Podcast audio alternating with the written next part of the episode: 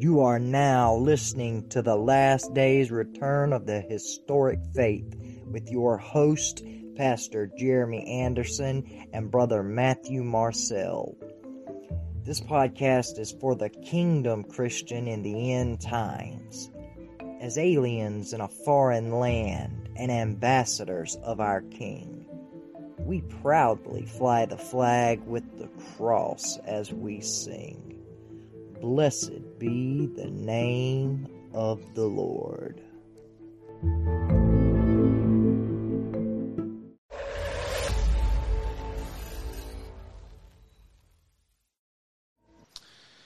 Let's uh, start by reading our Bible together. Starting in the book of Revelation. Chapter 1, verses 1 through 3. The revelation or the apocalypse or the unveiling of Jesus Christ, which God gave unto him to show unto his servants things which must shortly come to pass. And he sent and signified it by his angel unto his servant John, who bore record of the word of God and of the testimony of Jesus Christ and of all the things that he saw Blessed is he that readeth and heareth the words of this prophecy, and keep those things which are written therein, for the time is at hand. I have visual aids tonight too that might help us along. Now, the first thing that I would like to show everyone, I think I maybe showed this once before but I'm going to show it again if I can find it. Boom, there it is on my end. There are four basic views on end times theology or eschatology. These are technical terms, and one is called dispensational premillennialism, another is historical premillennialism, another is amillennialism, and another is post millennialism. These are the four main viewpoints on the book of Revelation and the end times events. Why is this important? Well, whichever viewpoint you hold to is obviously going to shade how you read the book and how you study the book and what you look for when interpreting the book of Revelation. Now, I'm a very logical, evidence driven person. I hold to a general rule that although the book of Revelation itself contains highly uh, symbolic and apocalyptic language, that we still should take it literal whenever possible. And that if this is clearly something that's symbology language or poetic language, then it's actually trying to communicate something concrete, something that isn't symbolic or something that isn't poetic. We should try our very best to figure out what the symbolic language is pointing to that's not a symbol.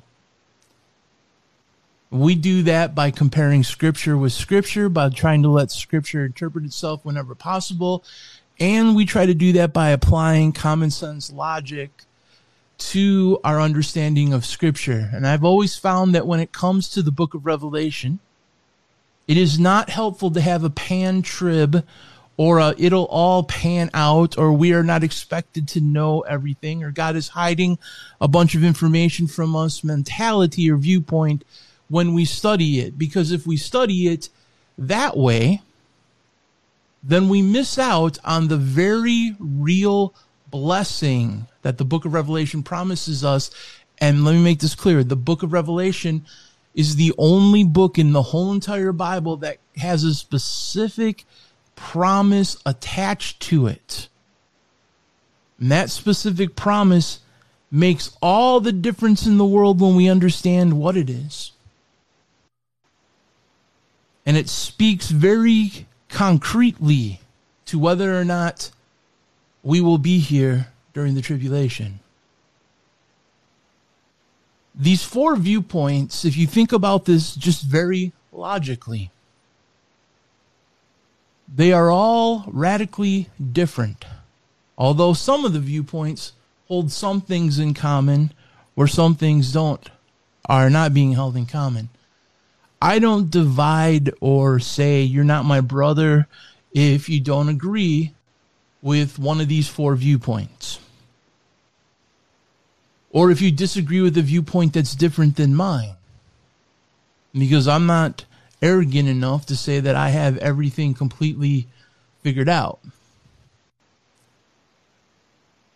But the success I've had in interpreting the book of Revelation is because I keep a very strict uh, guardrail upon my study.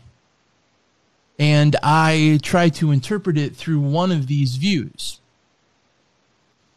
And when I do interpret it through one of these views, everything makes sense. Now, I'm going to be upfront with you. I believe in the second viewpoint, which is the historical premillennial viewpoint. That is the position that I'm going to be teaching this from. If you don't agree with that viewpoint, that's fine. Please keep an open heart and an open mind and study the scriptures with us to see if these things be so. Never take my word on anything. Test everything out by scripture. I will try to do my very level best as we go through this chapter by chapter, verse by verse, to show you the scriptural reasoning why I believe something is what it is. I will try to show you logically why it is what it is. God gave us a logical brain, and He expects us to use it logically, which means that only one of these four viewpoints can technically be correct. Well, that's a pretty bold statement to kick this off, but think about this logically. All right? There are four viewpoints, they are all different. They are the four majority viewpoints that people have held throughout the course of New Testament Christianity unless you have some private interpretation of the book of Revelation, which I don't believe scripturally there is a case for, it's going to fall into one of these four basic camps. And because they're all different, not all of them can be correct.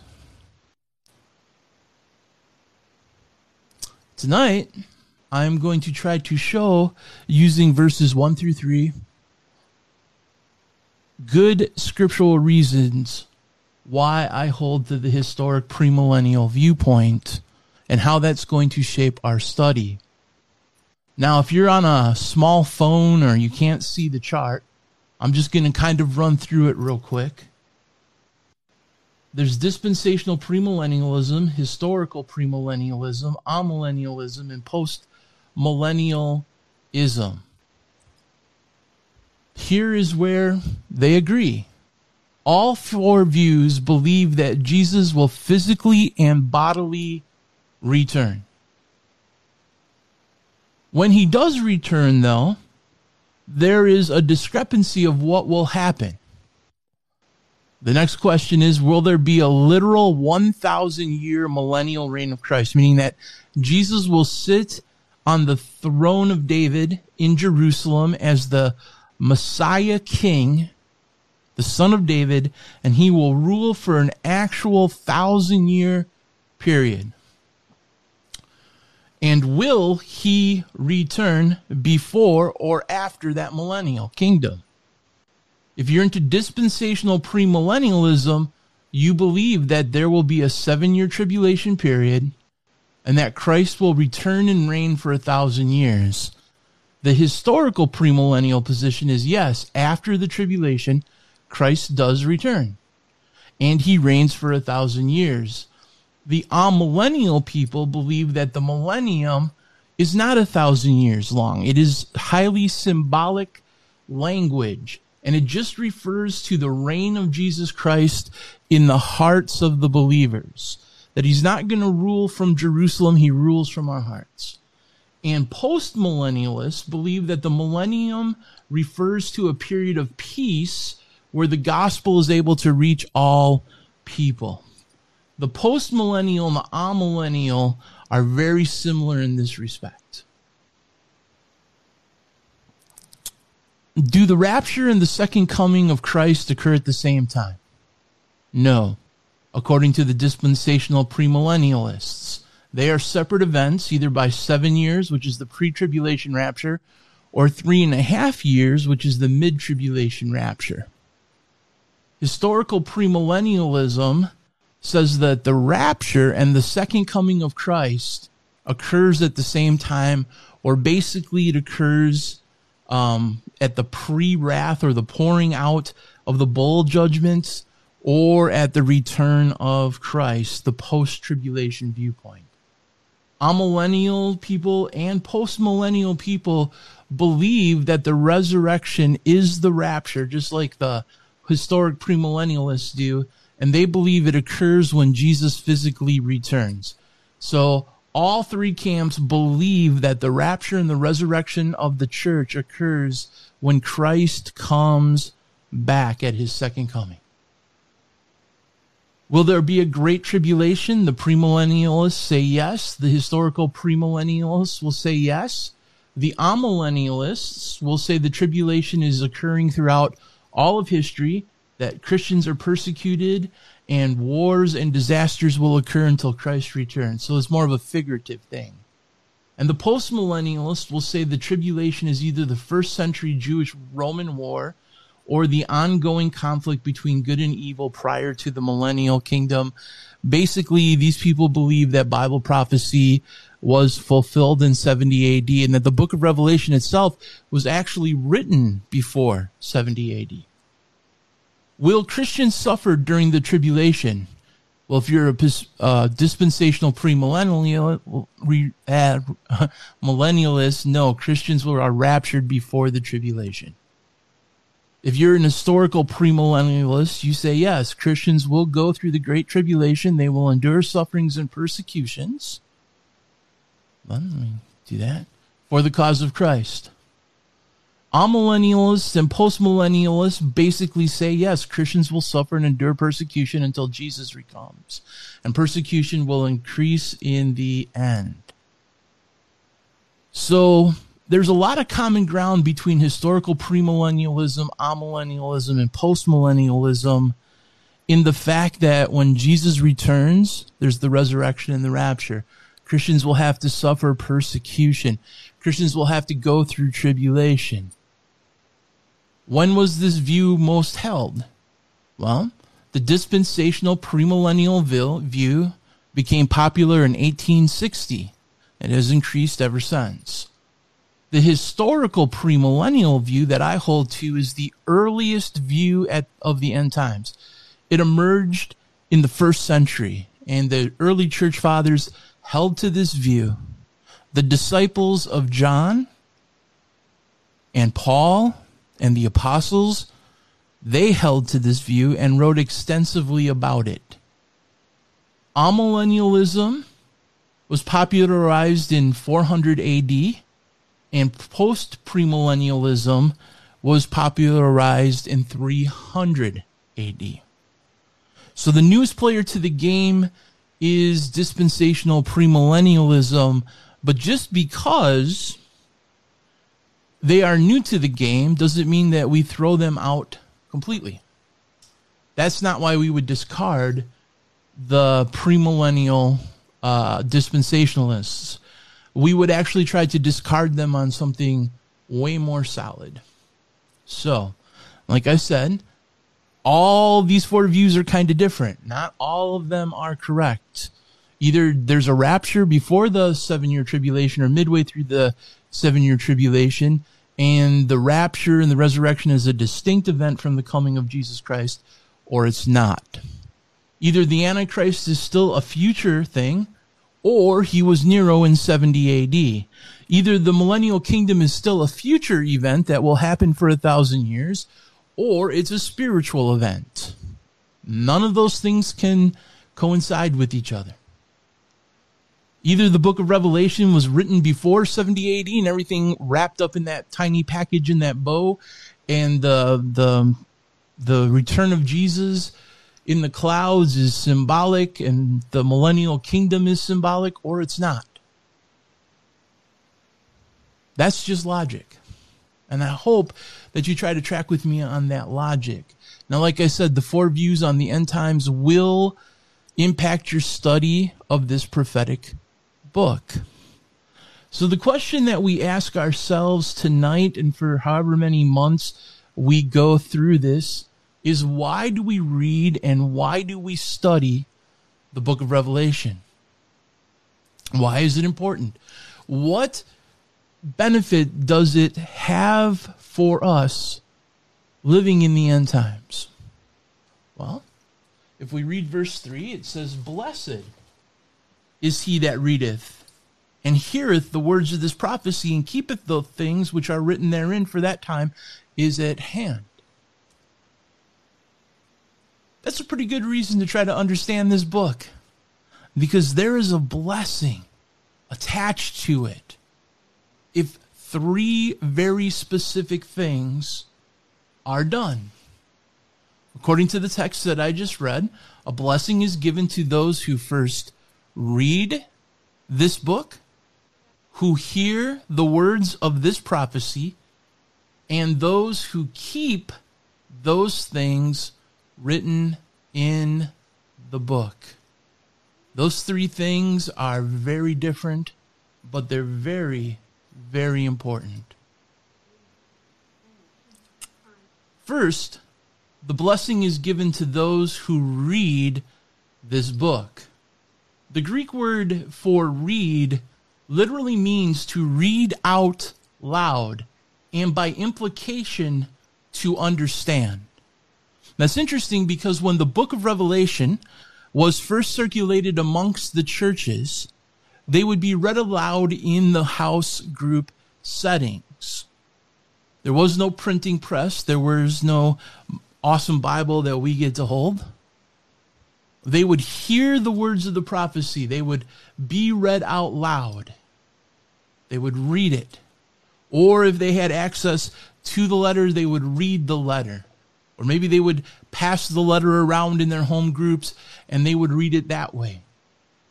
But not only does that mean to read it out loud or to study it and read it, it means to understand the implications of what is being read. In Matthew 24 15, this word for read is used again.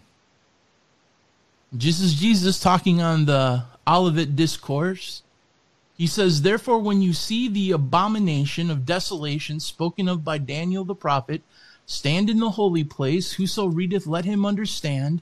Then let them which be in Judea flee unto the mountains.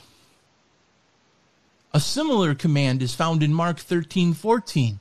But when you see the abomination of desolation standing where he ought not to be, let the reader understand that those who are in Judea must flee to the mountains.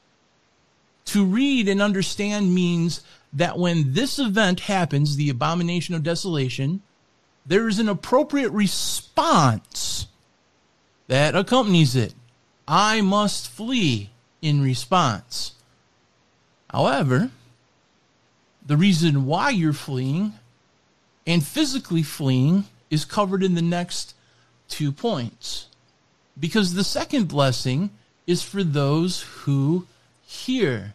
And that word means to listen and to understand. And this is the important part to perceive the sense or value of what is being said.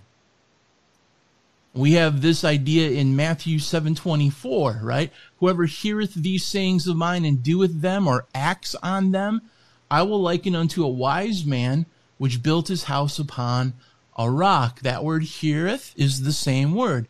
We understand this concept. And uh, all my mods, if the spammers keep coming through, just ban them for me. I don't have time to mess with that tonight. Um, thank you very much. To hear what Jesus is saying is to perceive the value of what is being said. The value of understanding and hearing and doing his words is the importance of the safety written about in Matthew 7:24. So let's go back to our Matthew 7:24 example where Jesus says, "Therefore whoever heareth these sayings of mine and doeth them, I will act on I will liken him unto a wise man which built his house upon the rock." When you understand the importance of the safety that will come because you built your life on the sayings of Jesus or a firm foundation, and you perceive the value of it, you will build your life's foundation before the storm comes. People do that who that do not perceive the value and the wisdom of building their lives on the foundation of God's word will find out that they should have valued it when the storm comes and wrecks shop. Then they learn the value the hard way. When you hear something, you perceive its value and you value that value. Here's another example that maybe is a little bit more um, easier to understand in modern language. Let's say I need two new tires for my car. I desperately need two new tires for my car because if I drive around another day on them, I'm going to be in trouble. But I only have money for one new tire. But then I hear that Goodyear Tire Store down the street is having a buy one, get one free sale. Hearing about the sale is only half of the meaning of that word here. I have to understand why I want to participate in the sale, the value of the sale, and why I want to get my tires and spend the money that I have on the tires instead of blowing that money on a night out with the boys. That's the only way I gather my money and actually go down to the store and buy the tires. In the previous example from Matthew and Mark, when we see Daniel's prophecy come to pass, we understand the value of why we should heed the warning because we understand the value of life. We understand why we should flee.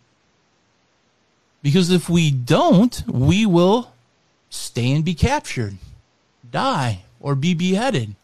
So it's time to flee, but then we must actually flee and understand why we are fleeing, which brings us to the third condition of this blessing, which is to keep or to observe that blessing. Now, that word keep means to observe, obey, to watch over something or to guard over it, to hold fast to something, and to not throw it away or remove it. Um, in Thayer's Greek lexicon, there's an even fuller meaning of this word. To obey the word means to guard over that word like a guard or a prison guard, or to hold fast to something and to not throw it away or remove it prematurely. Metaphorically, to keep one in that state which one is like a father's virgin daughter staying a virgin. That's what Thayer's Greek lexicon uses as the example. Now, if you're a father, you will not only guard your daughter from losing her virginity, you will set rules so that your daughter isn't hanging out with scumbag shenaniganizing punks who are trying to steal your daughter's virginity, but you will defend your daughter and her virginity, you will guard her, and you will keep her sanctity holy. That word keep is used in Revelation 3:10. Because thou hast kept the word of my patience, I will also keep thee from the hour of temptation, which shall come upon all the world to try them that dwell upon the earth. That word keep is used twice in this passage. It is the exact same word for blessed are those who keep the words of this prophecy. Now, this is interesting because people who believe in a pre tribulation rapture, one of the first passages, once they get done with the Thessalonian passages, that they will show you in the book of Revelation that proves that the tribulation, the hour of temptation, which comes upon the whole world to try those that dwell upon the earth, we are kept from that hour and Jesus raptures us. But that is not what that word means. And I can show you this logically. Right? Because you have kept the word of my patience, meaning you have patiently kept my word. You have held fast to my word. You have not thrown my word away or have removed my word, but instead you have stood your ground and guarded my word. You have fought to defend the holiness of my word. You have guarded my word like you have guarded your daughter's virginity. I will guard you. I will keep you. I will protect you. I will defend you and keep you holy during the hour of temptation that comes upon the earth to try them that dwell upon the earth. Now, that's a very good reading of that passage. Because if you are saying that that second half of the passage is the rapture, then you have to read it like this because you have raptured the word of my patience. You have removed the word of my patience. You have taken away the word of my patience. You have harpazoed the word of my patience. You have removed it. The very word keep means to not throw away or remove. Literally by definition in the Strong's Concordance. You can't say that it means not throw away, not remove, not not keep in the first part, but then means that it removes, throws away, or raptures in the second part. That's just not the case. By the way, this uh, word is used one more time. Uh, I can read it to you. It's in John 17.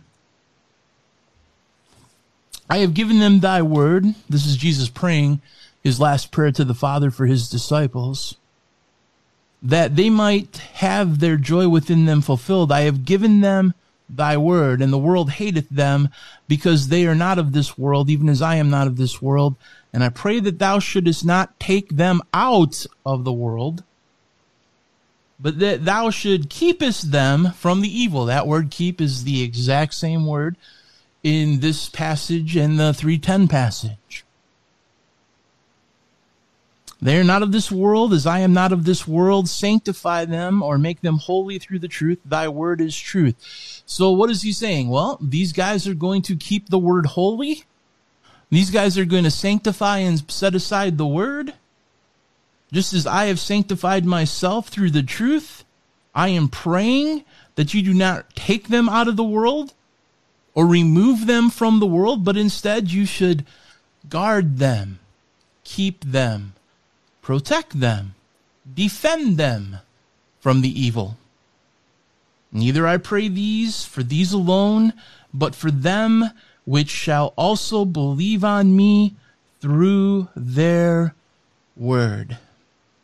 That they all may be one, as thou, Father, art in me, and I in thee, that thou may also be one in us, that the world may believe that thou hast sent me. So this prayer is for every single believer that would believe upon Jesus through the words of the apostles and the words of Jesus. That word keep is a very, very specific word.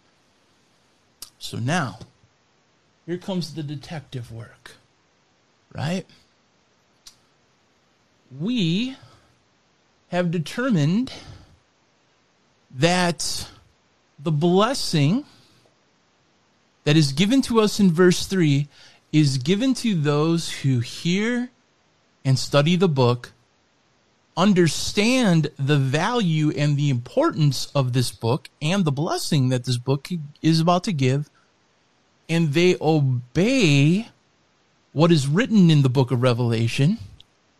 And furthermore, they not only guard the words of this prophecy, they guard it, they defend it, they keep it safe, they keep it sacred, and they guard against it from being changed, removed, or corrupted. Only then will the specific blessing promised to us by Jesus can be found here and made known to us. And I'm going to tell you what the Bible says this promise is. And we read it already. Spoiler alert. I'll put it back up one more time. If you keep the word of his patience, he will keep you from the hour of temptation that shall come upon the world to try them that dwell upon the earth. If we hear see the value, obey what's written. He is going to guard, protect, keep, and empower us to overcome in this hour. He will make a distinction between the righteous and the unrighteous just as surely as he did during the plagues of Egypt for the children of Israel and the Egyptians. But furthermore, we can ascertain the specific blessing promised to us by Jesus by understanding the flip side of the coin, which is the curse given by Jesus in Revelation 22. We can read that starting at verse, I believe it's uh, 16, where it says, I, Jesus, have sent my angel to testify to you the things in these churches. I am the root and the offspring of David, the bright and morning star. And the Spirit and the bride say, Come, and let him that heareth say, Come, and let him who are, is thirsty come, and let whosoever will, let him take of the waters of life freely. Once again, these conditions are being met, right? Come. Take advantage of these things. Drink. These are actions and calls to response. For I testify unto every man that heareth the words of this prophecy of the book, if any man shall add unto these things, God will add unto him the plagues that are written in this book. And if any man shall take away from the words of this prophecy, God shall take away his part out of the book of life, and out of the holy city, and out of the things which are written in this book.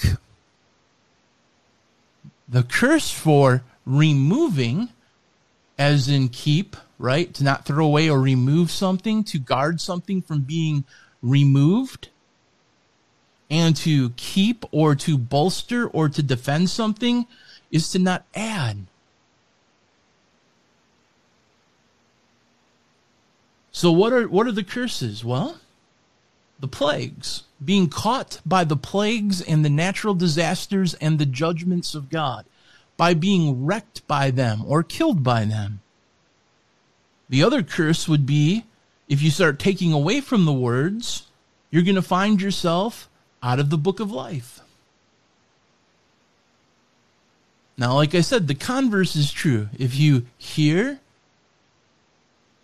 read, and keep, then you are protected from those plagues and those judgments. And when the wrath of God comes, you are protected. Why? Because your name is in the Lamb's book of life. And God protects you and He defends you and prepares you to overcome and face this prophetic hour from a position of victory, not a position of retreat. Let me say that again.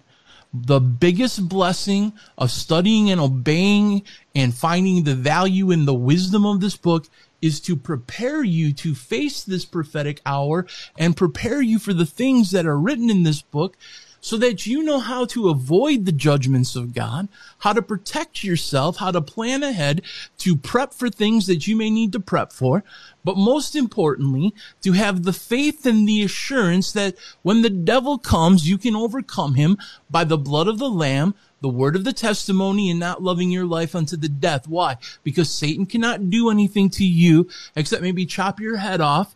But if you understand and value what is written in this book, you won't worry because your name is in the Lamb's book of life. You will have prepared to face this moment in prophetic history from a, a position of advancement instead of retreat and escape. That is the specific blessing. So yeah, it matters what viewpoint you go into studying this book with, because if you believe that you're somehow going to be raptured out ahead of time, then really after chapter four, nothing really applies to you until you get to chapter 20. We'll talk about that in a minute. Or if it's all figurative and symbolic, and the other two positions, which is like everything, there is no millennial reign of Christ and everything is happened in 70 AD and everything like that. So we don't have to worry about facing the Antichrist.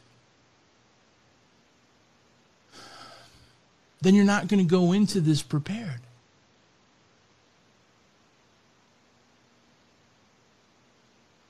Now, do you see why it's so important to try to ascertain which one of these things is correct? A.W. Tozer once said, The more dangerous a doctrine is to the devil, the more he will seek to destroy it or distort it. And so there's two basic premises here. In the dispensational pre-trib and the classical premillennial early church father post-trib viewpoint. We'll talk about the amil- the amillennial and the postmillennial in a second. But the more dangerous a doctrine to the devil is, the more he will seek to distort it. What's the danger? Well, we know that in Revelation chapter 12, Satan comes down into the earth. He's fully exposed. He wants to attack and wear out the saints. He wants to destroy, but he is suddenly finding himself being fought against and overcome by the very saints that he is seeking to destroy. He does not want a remnant bride body of believers overcoming in that hour. He does not want you to apprehend or lay hold of the very blessings that the book of Revelation talks about. He does not want you prepared for that hour. Now let's look at the two viewpoints real quick. The first viewpoint says that the majority of the book of Revelation is not written for the church. It is written for those who have been left behind during the time of the tribulation, which would be the Jews and the backslidden Christians and the Gentiles that were not yet saved, but will now have to choose between God and the mark of the beast. Therefore, if we can make it to Revelation chapter 4, then we won't have to worry about enduring unto the end, preparing for the plagues that talks about in the curse. We don't have to do any sort of physical prepping or spiritual prepping for the natural disasters of the tribulation. And most importantly, we won't have to ever face the Antichrist when he gives out the mark. That's the first viewpoint. The second viewpoint says that this book is for the believer of every generation, especially the believers at the end. And that the believers are God's servants, and therefore they're expected to faithfully serve Him throughout the tribulation all the way into the end.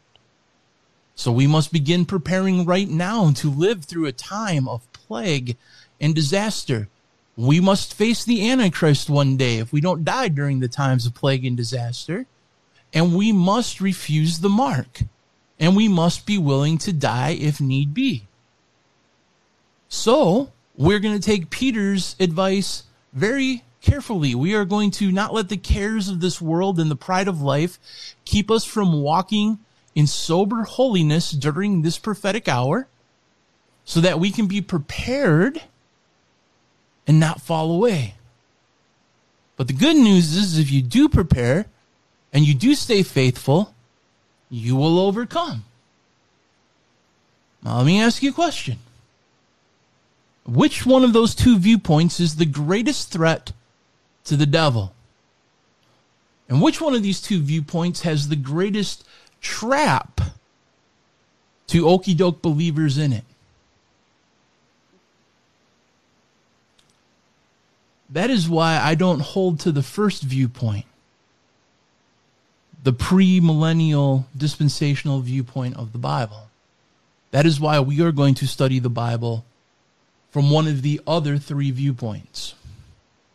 So now we have looked at why we must study the book and obey what is written in it and what the value of the book is. We need to answer a couple more questions before we move on to next week's study, which will start in verse 4. And these aren't really deep theological questions. These are standard questions that every student who wishes to study a book of the Bible, regardless of what book of the Bible it is, must always ask in the very beginning of their study. Questions such as when was the book written? Right? What is the central message of the book? And who is the book written to? Those three questions. Must answer them. Luckily, once again, the answers are in the text.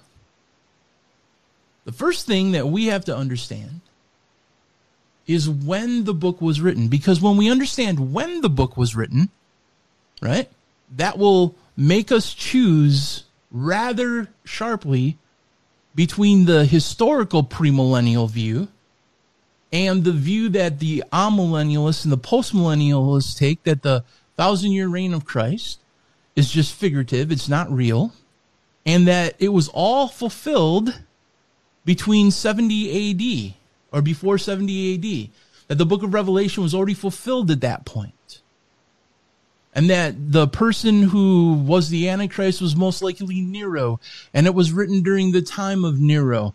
And so now the, the message of the book of Revelation was only specifically written to those people alive at the time of Nero, but then there's some greater things we can take from it, some life lessons we can learn. Once again, just as those two viewpoints that A.W. Tozer talked about are completely different from each other this idea of the book of Revelation being fulfilled in AD 70 and the Antichrist had already been on the scene by AD 80, AD 90 is either right or the book of Revelation was written later and the early church fathers talked about a literal Antichrist coming later. When we determine what that is, then we can safely try to plot our course as to what the book of Revelation truly means and then how we can understand it. So, when was the book of Revelation written? There's two competing ideas on this. One is the Domitianic date and one is the Neronic date. Basically meaning that the book of Revelation was written during the reign of Domitian around AD 95, or it was written during the dates and the reigns of Nero, which would place it at about AD 65, and then it was fulfilled by AD 70, and then everything else after that is highly symbolic. Well, the writing of the book of Revelation of Jesus Christ has always traditionally been assigned to around 80, 81 to AD 96. The testimony of the church fathers is that the revelation of Jesus Christ was written by John during the reign of Domitian. If that is true, then that would lead us to the very reasonable conclusion that many of the events prophesied in the book of Revelation must still occur because they would have occurred later than the fall of Jerusalem in AD 70. There's also direct reference to John's banishment under Domitian. The earliest of these is that of Irenaeus. He was the bishop of Lyons in Gaul. Now, I'm going to read some quotes from you, but if you look at the graphic on the screen, you're going to see that pretty much every legitimate church father who can trace their lineage back to the original tree of discipleship wrote or commented that John wrote his book during the reign of Domitian. And you see when the commentaries come in, the earliest is Irenaeus, then there's Victorinus, Eusebius, Jerome, Sulpicius, Primasius, Isidore of Seville, Orosius, Andronicus, and then the book of Acts. You see this consistent witness going all the way from 180 to 650. I'll come back to this slide in a minute. But let's see what Irenaeus says about this. He writes, We will not, however, incur the risk of pronouncing positively as to the name of the Antichrist, for it were necessary that his name should be distinctively revealed in this present time. It would have been announced by him who beheld the apocalyptic vision.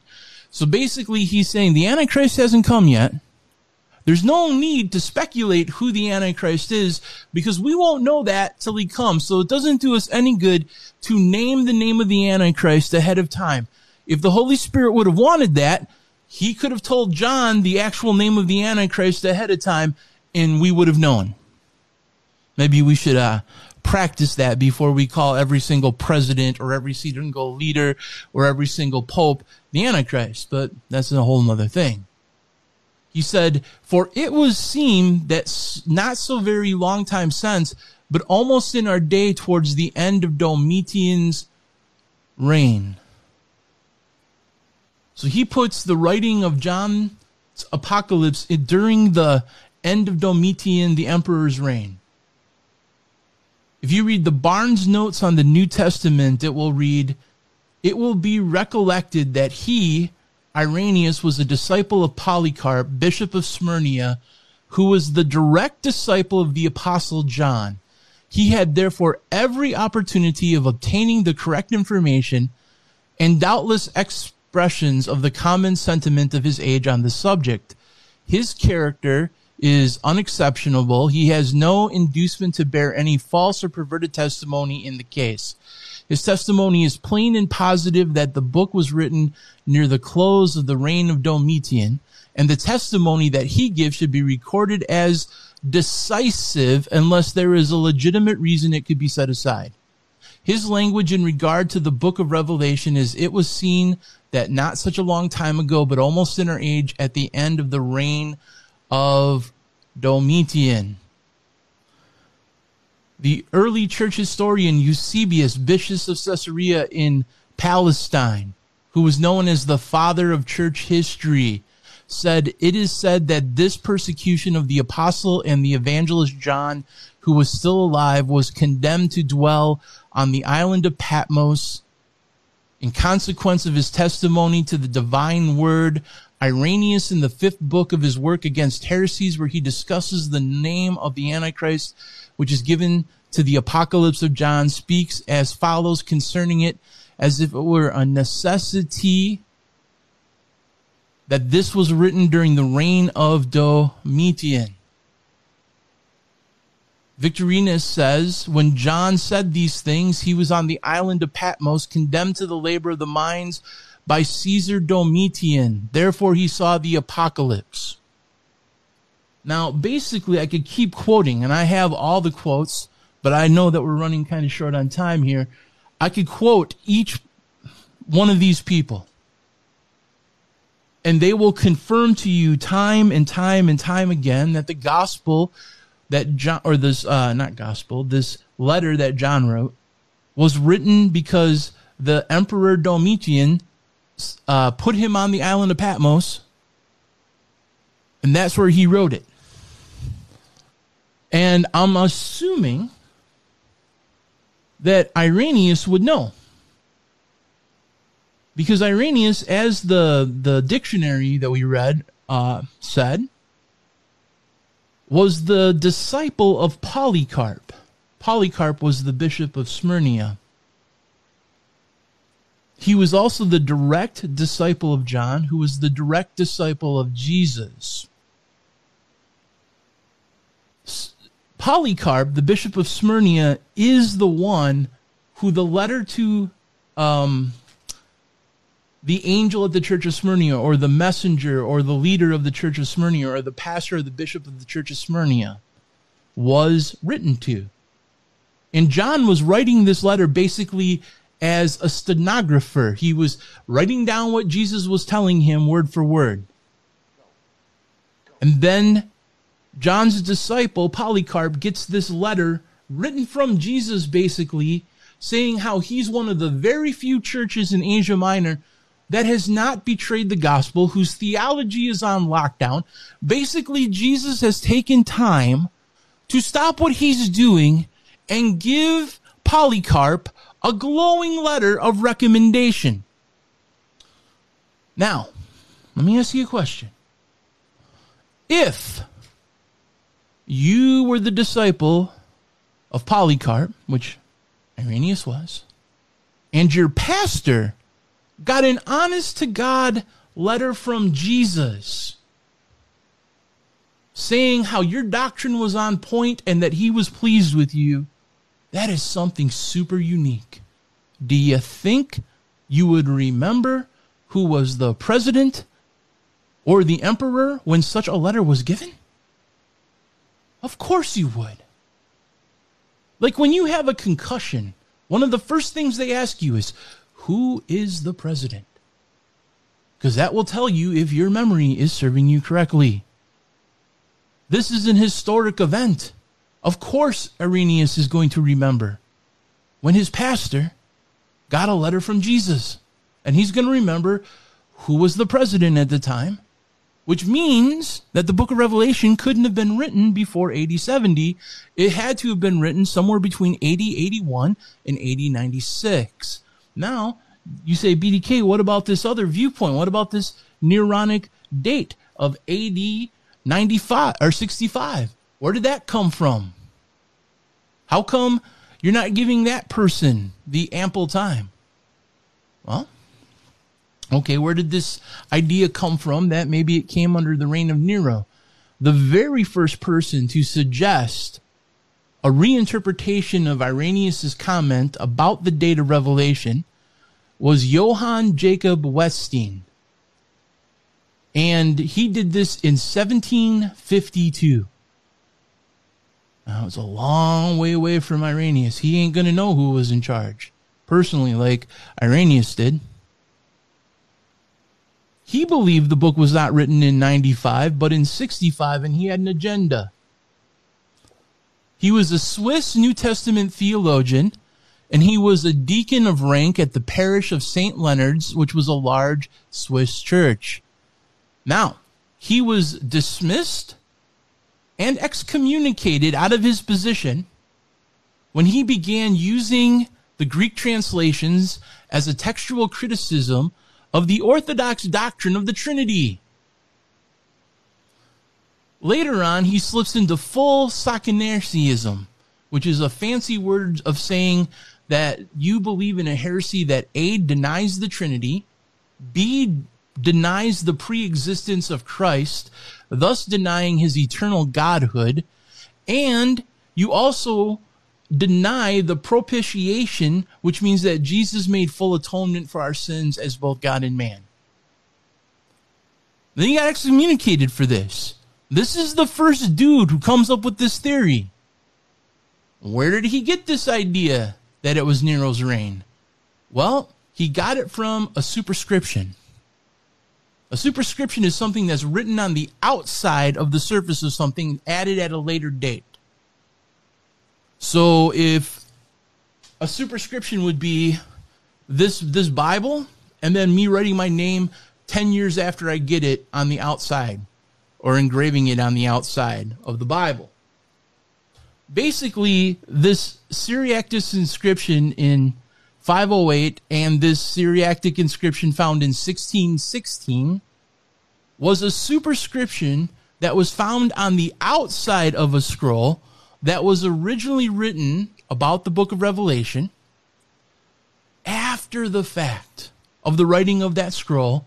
And then that superscription said that John was exiled by Nero. Yeah, I'm not going to trust that.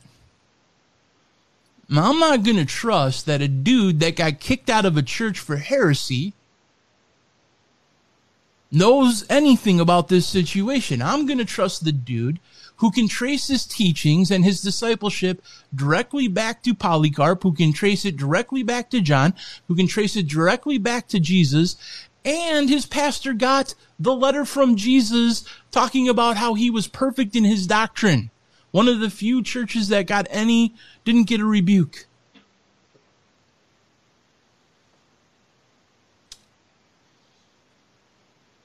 These are the four views. Historically and logically, I can't believe the last two because there is no good evidence in quantity that would completely overturn the eyewitness testimony of Polycarp, Irenaeus, and everyone beneath him. I won't go for the dispensational premillennialism because, like this amillennial, postmillennial sort of thing, it's a newcomer to the game, yes, but it contradicts the clear teachings of Scripture and robs us of the very point and blessing that the Scripture has. And the next question that we must ask ourselves is this What is the central message of this book? If we do not understand the central message of this book, we will not understand what this book is trying to overall communicate to us, and we'll get all messed up. We'll start thinking that the book is about the reign of the Antichrist or about the rapture or when the rapture is. We'll start thinking that the book of the Antichrist is about the tribulation or the persecution. We'll think it's about the mark of the beast. We'll think it's about the seven years. We'll think it's about everything except the central focus of the story and what that should be. And when we understand what the central focus of that story should be, then every single thing will make sense as we interpret it.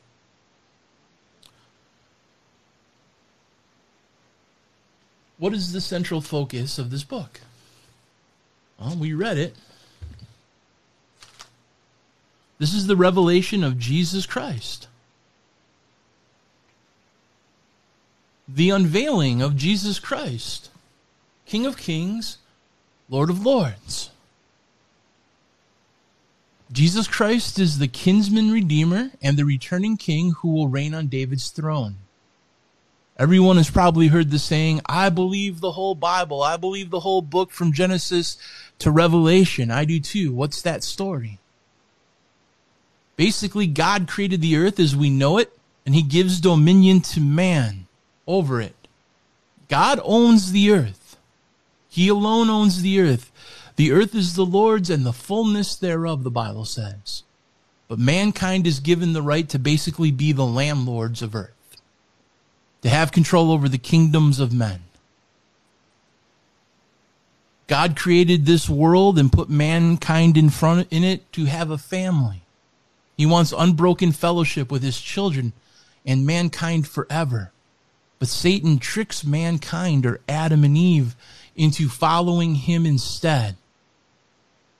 And then that legal landlordship gets transferred to Satan. Satan becomes earth's legal landlord. We know this because Jesus is offered that kingdoms of this world from Satan if he would worship him. He was basically offering Jesus something that he did not have, which was the ownership of the earth. All he had was the landlordship of the earth or the power over the earth, which is basically the kingdoms of men or the kingdoms of this world. Jesus dies and redeems man from sin, but also becomes the earth's very kinsman redeemer because he is fully God, but he's also fully a son of Adam or mankind, so he legally can redeem the earth. And we're going to talk all about this when we get into the seven seals and the scroll and all that. But basically, the scroll with seven seals is a deed to planet Earth and it's sealed by God who owns the land because the earth is the Lord and the fullness thereof. Satan, even though he offered Jesus the kingdoms of the earth, couldn't offer him what was inside of that scroll because even Satan doesn't have access to what was inside of that scroll. When we get to this passage, all of heaven is going to be like weeping and mourning because they're looking for someone who can actually open these seals, open the scroll, and stand and redeem that which is inside. But no man on earth can find it. No being on earth can do it. But Yeshua can. Because he is God and man. And each seal is opened, and Jesus takes back the kingdoms of this world, seal by seal, bit by bit, year by year, until finally that seventh trumpet sounds and that angelic proclamation is made that the kingdoms of this world that Satan offered Jesus have now legally become the kingdoms of God and the kingdoms of our Christ. And Jesus will rule and reign as the King of Kings and Lord of Lords. Then he will give the land a Sabbath Jubilee rest. And after that final Sabbath seven years, which is the final years of the tribulation, and according to the Levitical law, that land will rest. And that will be that thousand year reign. At the end of that thousand year reign, Jesus is going to return that land back to its rightful owner, who is Yahweh or Father God. And then the earth will be fully healed, and mankind, whose names are found in the book of life, will be the family of God again, Earth will be Eden again, and the tree of life will be available again.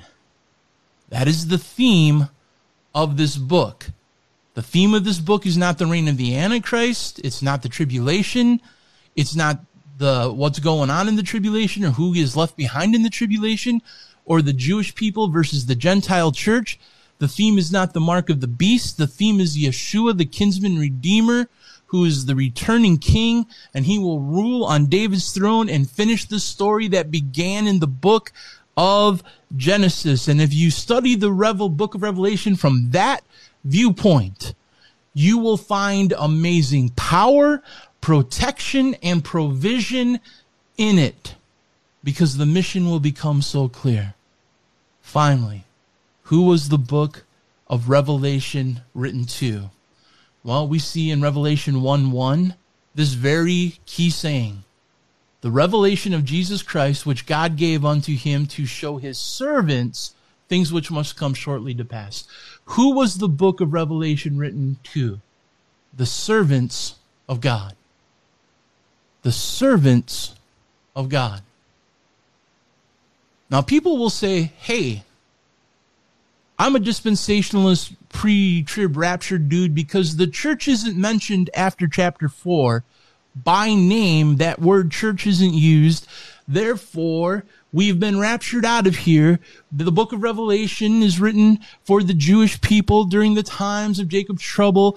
Only the first couple chapters apply to the church because the church isn't found or mentioned by name. Well first of all who is the book of revelation written to the servants of God. Who are the servants of God? We are the servants of God if we are faithfully serving the Messiah. This idea that the book of Revelation past chapter 4 doesn't apply to the church, the blessings don't apply to the church, or the warnings don't apply to the church, because the word church isn't specifically used by name, is complete balderdash. And let me give you an example of this horrendously bad reasoning here. Because you can't have it both ways. Either it is or it isn't. I'm reading from 2 Corinthians chapter 2. It says, But as it was written, eye has not seen, nor ear heard, neither has entered into the hearts of man the things which God has prepared for them that love him. Now we have received not the spirit of the world, but the spirit which is of God, that we might know the things which are freely given to us by God. And every person in the four viewpoints will say amen. That is for the church. That is for the saints of God. That is a promise we can all lay hold of regardless of our rapture timing. Really? How can we claim those promises for the church if the church isn't mentioned specifically by name or word? Church isn't used once in that whole entire chapter. Obviously, if the word church isn't used, then the church can't claim this, right? Because the church isn't mentioned by name.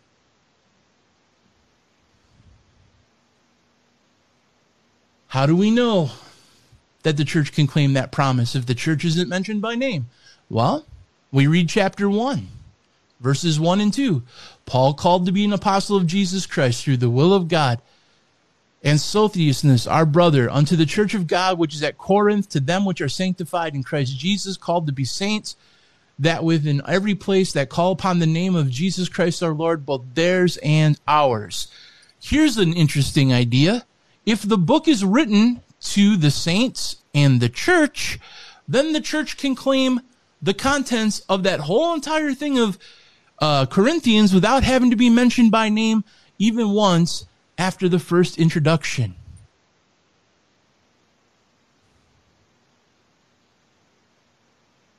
Right? More specifically,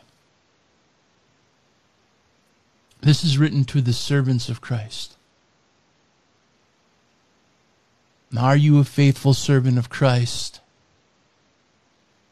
Go ahead and read the Olivet Discourse, that sermon Jesus preaches about the end times in Matthew 24 and 25. And you'll see when he gets to the parable portion of all of this, it's all about servants that are always present unto the end. Pre- servants that even if the Lord delays his coming, are still found waiting and watching and being faithful servants. These servants are virgins, have oil in their lamps. These servants are working until the end, till the king returns to give him his investment back.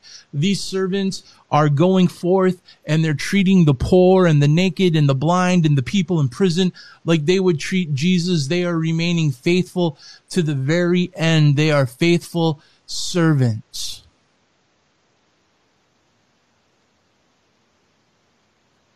That's who this is written to.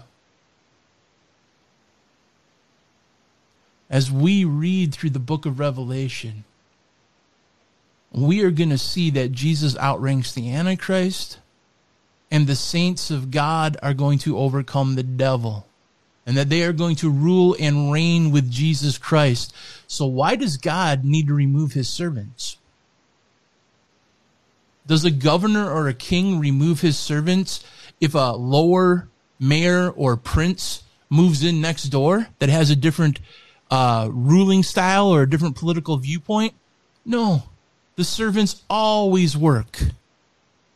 They're not going to remove or rescue the servants if the people below them outrank them. No, the servants are being paid to do a job faithfully.